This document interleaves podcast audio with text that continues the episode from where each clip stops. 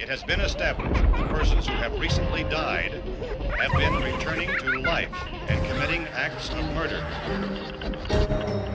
You believe in ghosts? The first simply disappeared.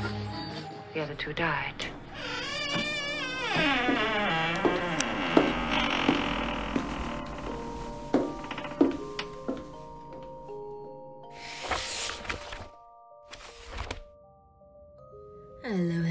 Bonjour, mes pretties. How is everyone doing this evening?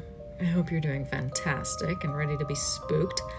It is I, your certified nightmare prescriber, Ashley Lana, and I was sitting here preparing for this week's episode. I was going over my notes, and the frequency in the room changed, and I glanced over, and my fucking cat's eyes caught the glint of light from my candle and lit up like a Christmas tree, and I wasn't ready for it, so it scared the hell out of me. And I'm officially ready for this episode. my cat, man. God, she just knows the right time to get all up in there and freak me out. So, my cat is named Wicca, after the pagan religion that practices witchcraft. And I thought that a good name for the Lullaby Fear podcast listener cult, because we love cults, and together we will become a cult, but we don't murder people. I'm calling us the Black Hats Society. Our true crime, darkness, loving eloquence officially has a title. So let's get started. Last week we discussed the child murderer Albert Fish. He was fun, he was a hoot. And earlier this week, I posted a poll to the Lullaby Fear Podcast Instagram page asking if you wanted to hear a case about a cult or dark history. And 68% of you had chosen cult.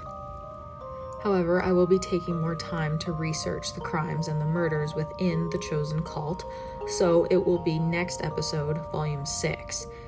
This week's episode is a shorter case for that reason, and it's bananas. It's insane. I still wanted to give you all something scary to ponder over before bed. So, with that being said, this is the Fear Podcast. Welcome to Lullaby.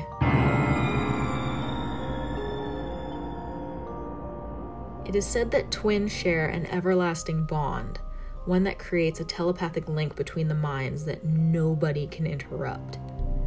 This case is insane. It deals with multiple levels of twists that will make you scratch your head and wonder how much you really know about somebody. So get comfortable, because sweet dreams are made of these.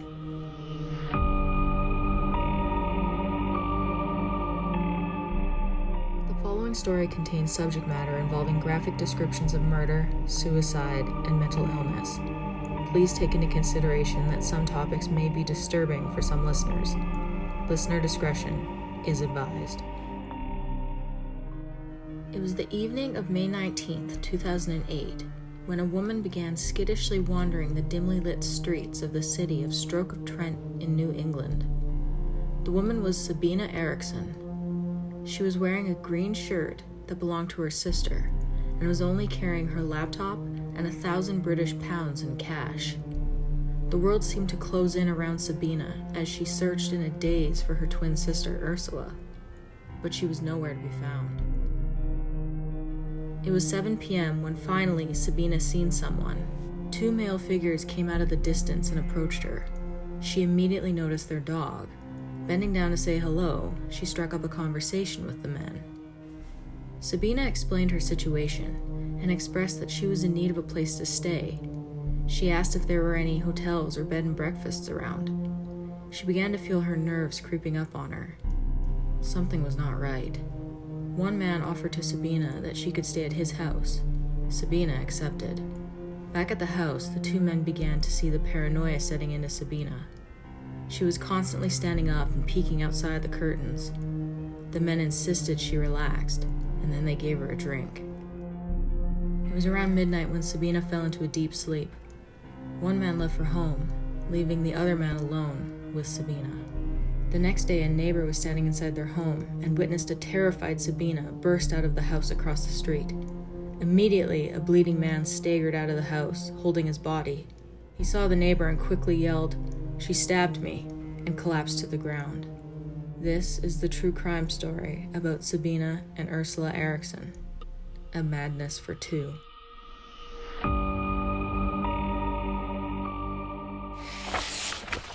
Sabina and her twin sister Ursula were born in Sweden on November 3, 1967. They grew up in a seemingly normal household with an older sister named Mona and an older brother named Bjorn. Sabina and Ursula both loved spending time together and did not get into any trouble with the law.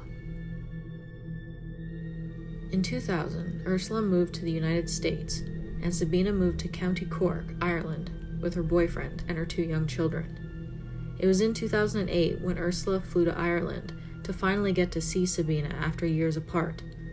The two decided, for reasons unclear, to go to England. The sisters departed by ferry and arrived in Liverpool at 8:30 a.m. the next morning. They proceeded to travel to St. Anne Street police station, where they informed authorities that they were concerned about the safety of Sabina's children. The police followed up with the Irish police, the police discovered that Sabina and her boyfriend had had an altercation the previous night. By then, Sabina and Ursula Eriksson were gone.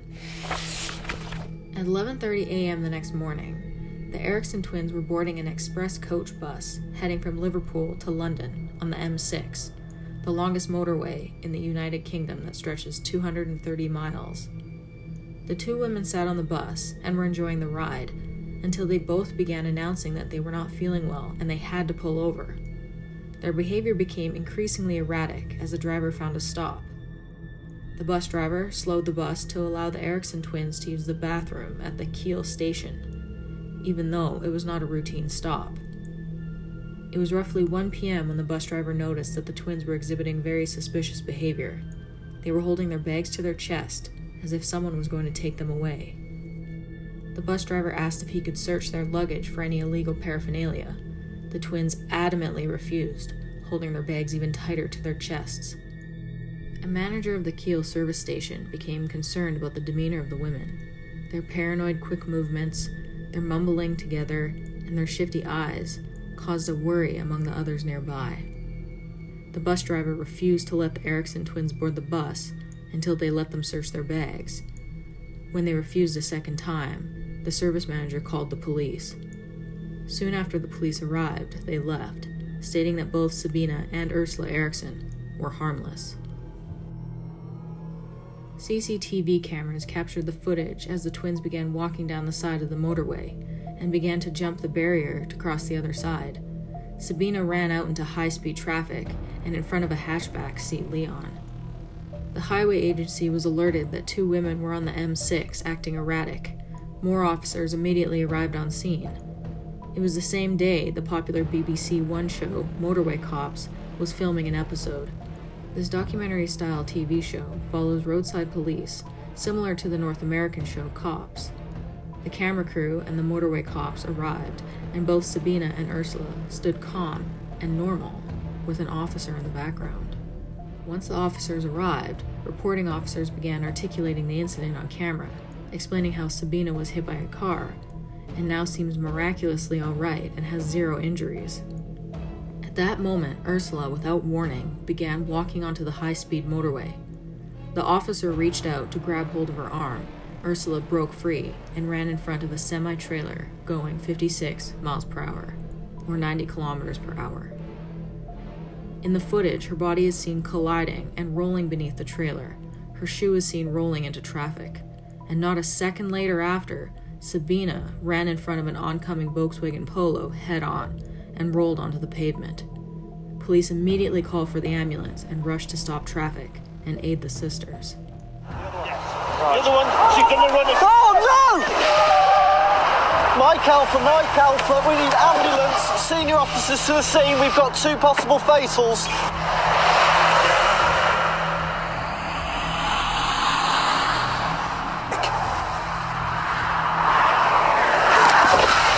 Christ, have you ever seen that before? That's a first. Yeah, mate. What the hell were they running for? Stay where you are, stay. Oscar Tango 3-3 on arrival. Both females have ran out into the carriageway. First female has been hit by HGV in lane two, serious injury. Second female has been hit by a small vehicle in lane one. Got two serious casualties. We're going to need air ambs over. Ursula miraculously sustained only two crushed legs and was rendered immobilized. Sabina was knocked unconscious for only 15 minutes.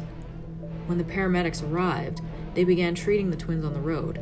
Ursula looked up at the people trying to help her and began spitting, scratching, and refusing to be assisted. Ursula shouted at the policeman, I recognize you. I know you're not real. As Sabina was further away, she yelled at her sister, They're going to steal your organs. Sabina rose to her feet and started screaming for the police to come and help them. Despite the police and the ambulance already on location, We're police, my. We're here to help. Oh, I recognize you. I know you're not real. Stay still, forward. Stay still. Right, she's got a compound fracture. What is it, right leg? Are they Irish? Swedish. Swedish. No, come on, my love. Come on, you've hit your head. Calm down. We are the police. We are the police. Calm down. Calm down. No, you're hurt. Calm down. Calm down. Calm, calm down. Calm down. Bitch ass. Calm down. I'm gonna harm you. Mine's very aggressive, spitting at me. She is very badly injured. I don't know what's going on. You're hurt. Calm down. Calm down.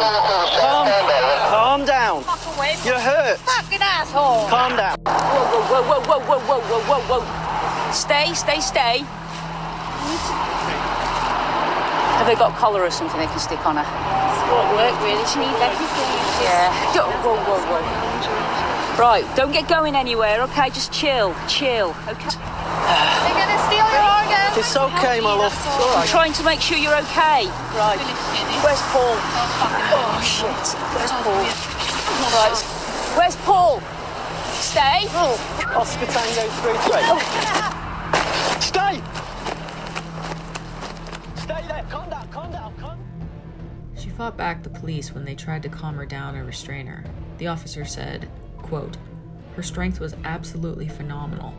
The only time I'd ever dealt with people with similar strength are those that had been under the influence of drugs or under the influence of alcohol.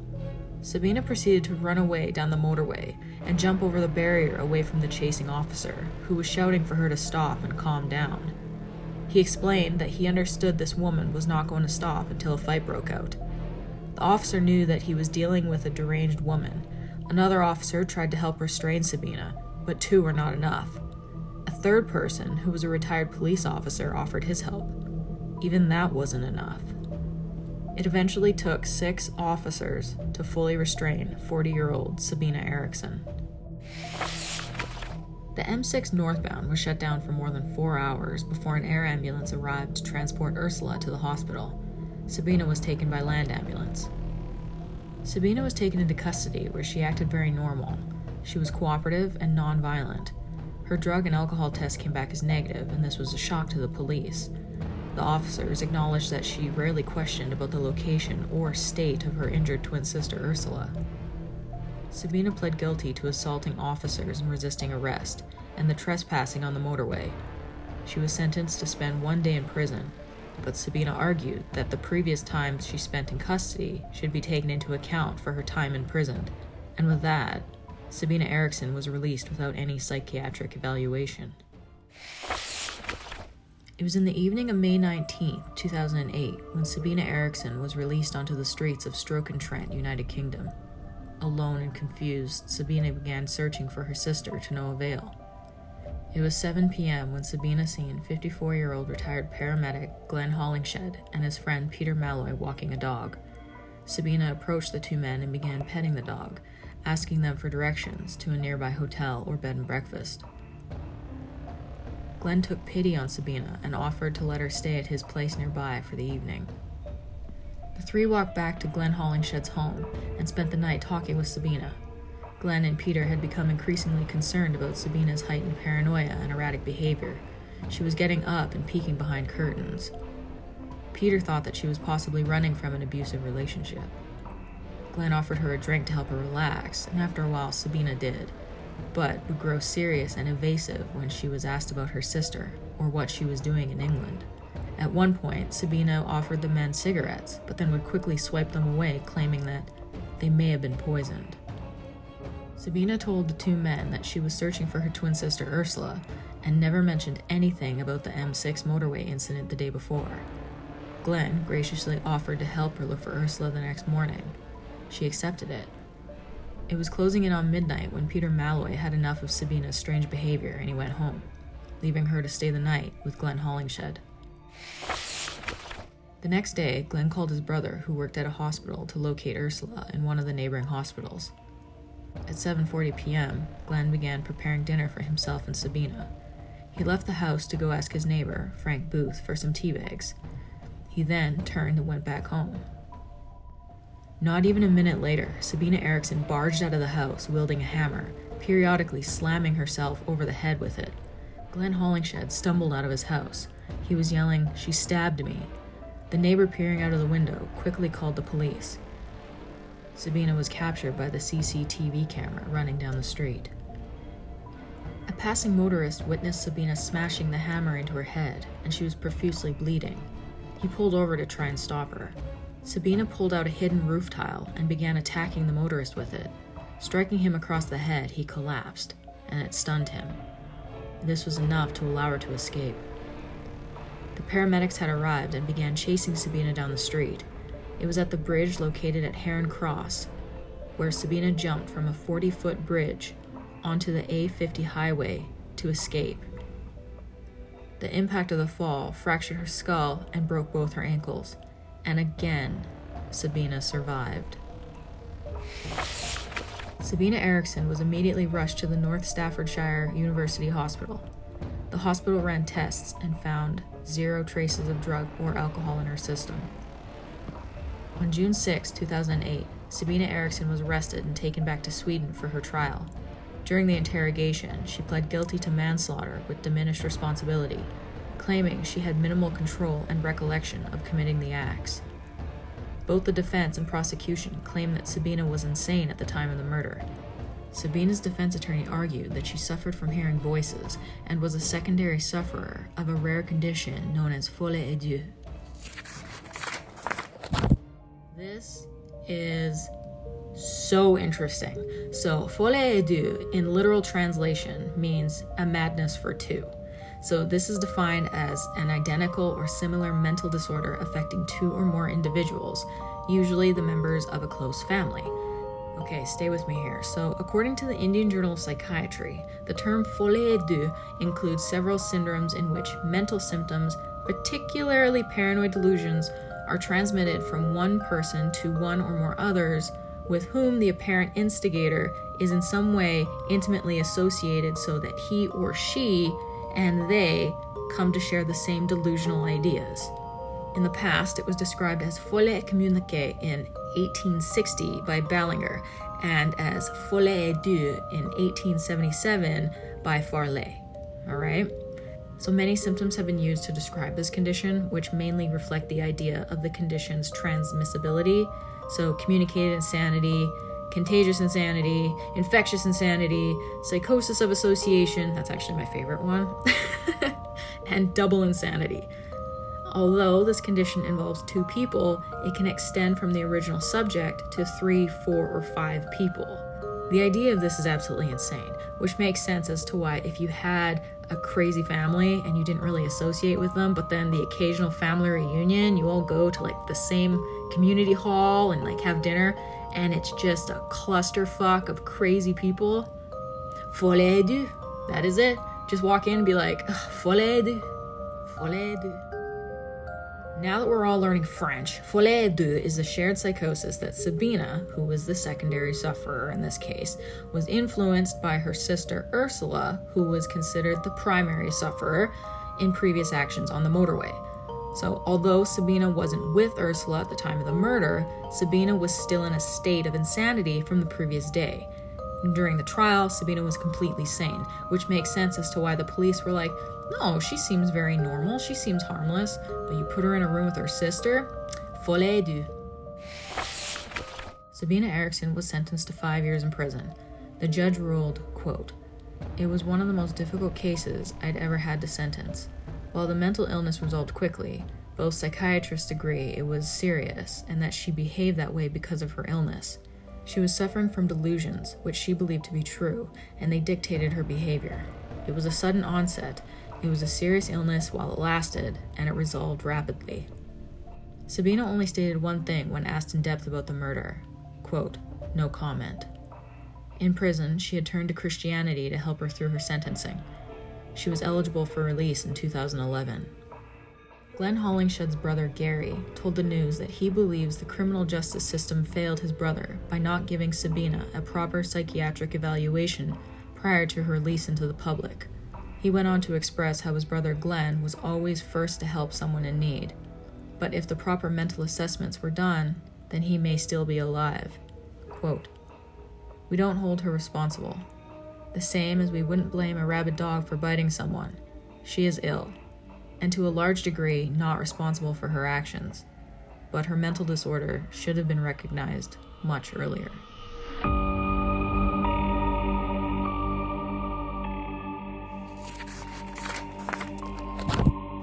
What a rendezvous that was. The madness of Ursula and Sabina Eriksson, the twins of madness. The idea of two people suffering from folie à deux is insane, and it's a little cool subtract the murder and the suicide pact attempts, the idea of getting a higher form of church giggles, and if you don't know what the church giggles are, it's pretty much any scenario where you're with your best friend and everything is funny, and it's usually in times when it should not be. I'm kind of comparing it to that. It's not the same, and I'm probably gonna get harped on for saying that, but I'm trying to make some light out of this situation, all right? So, for the state of the sisters, let's keep them apart for the rest of their lives. Because currently, Sabina lives in Norway with her boyfriend, and Ursula is back in the United States. So, them being together again could trigger another spark of insanity, but let's, for the meantime, keep them continentally divided and definitely away from traffic. There'll be more, many more. They're coming for me now. And then they'll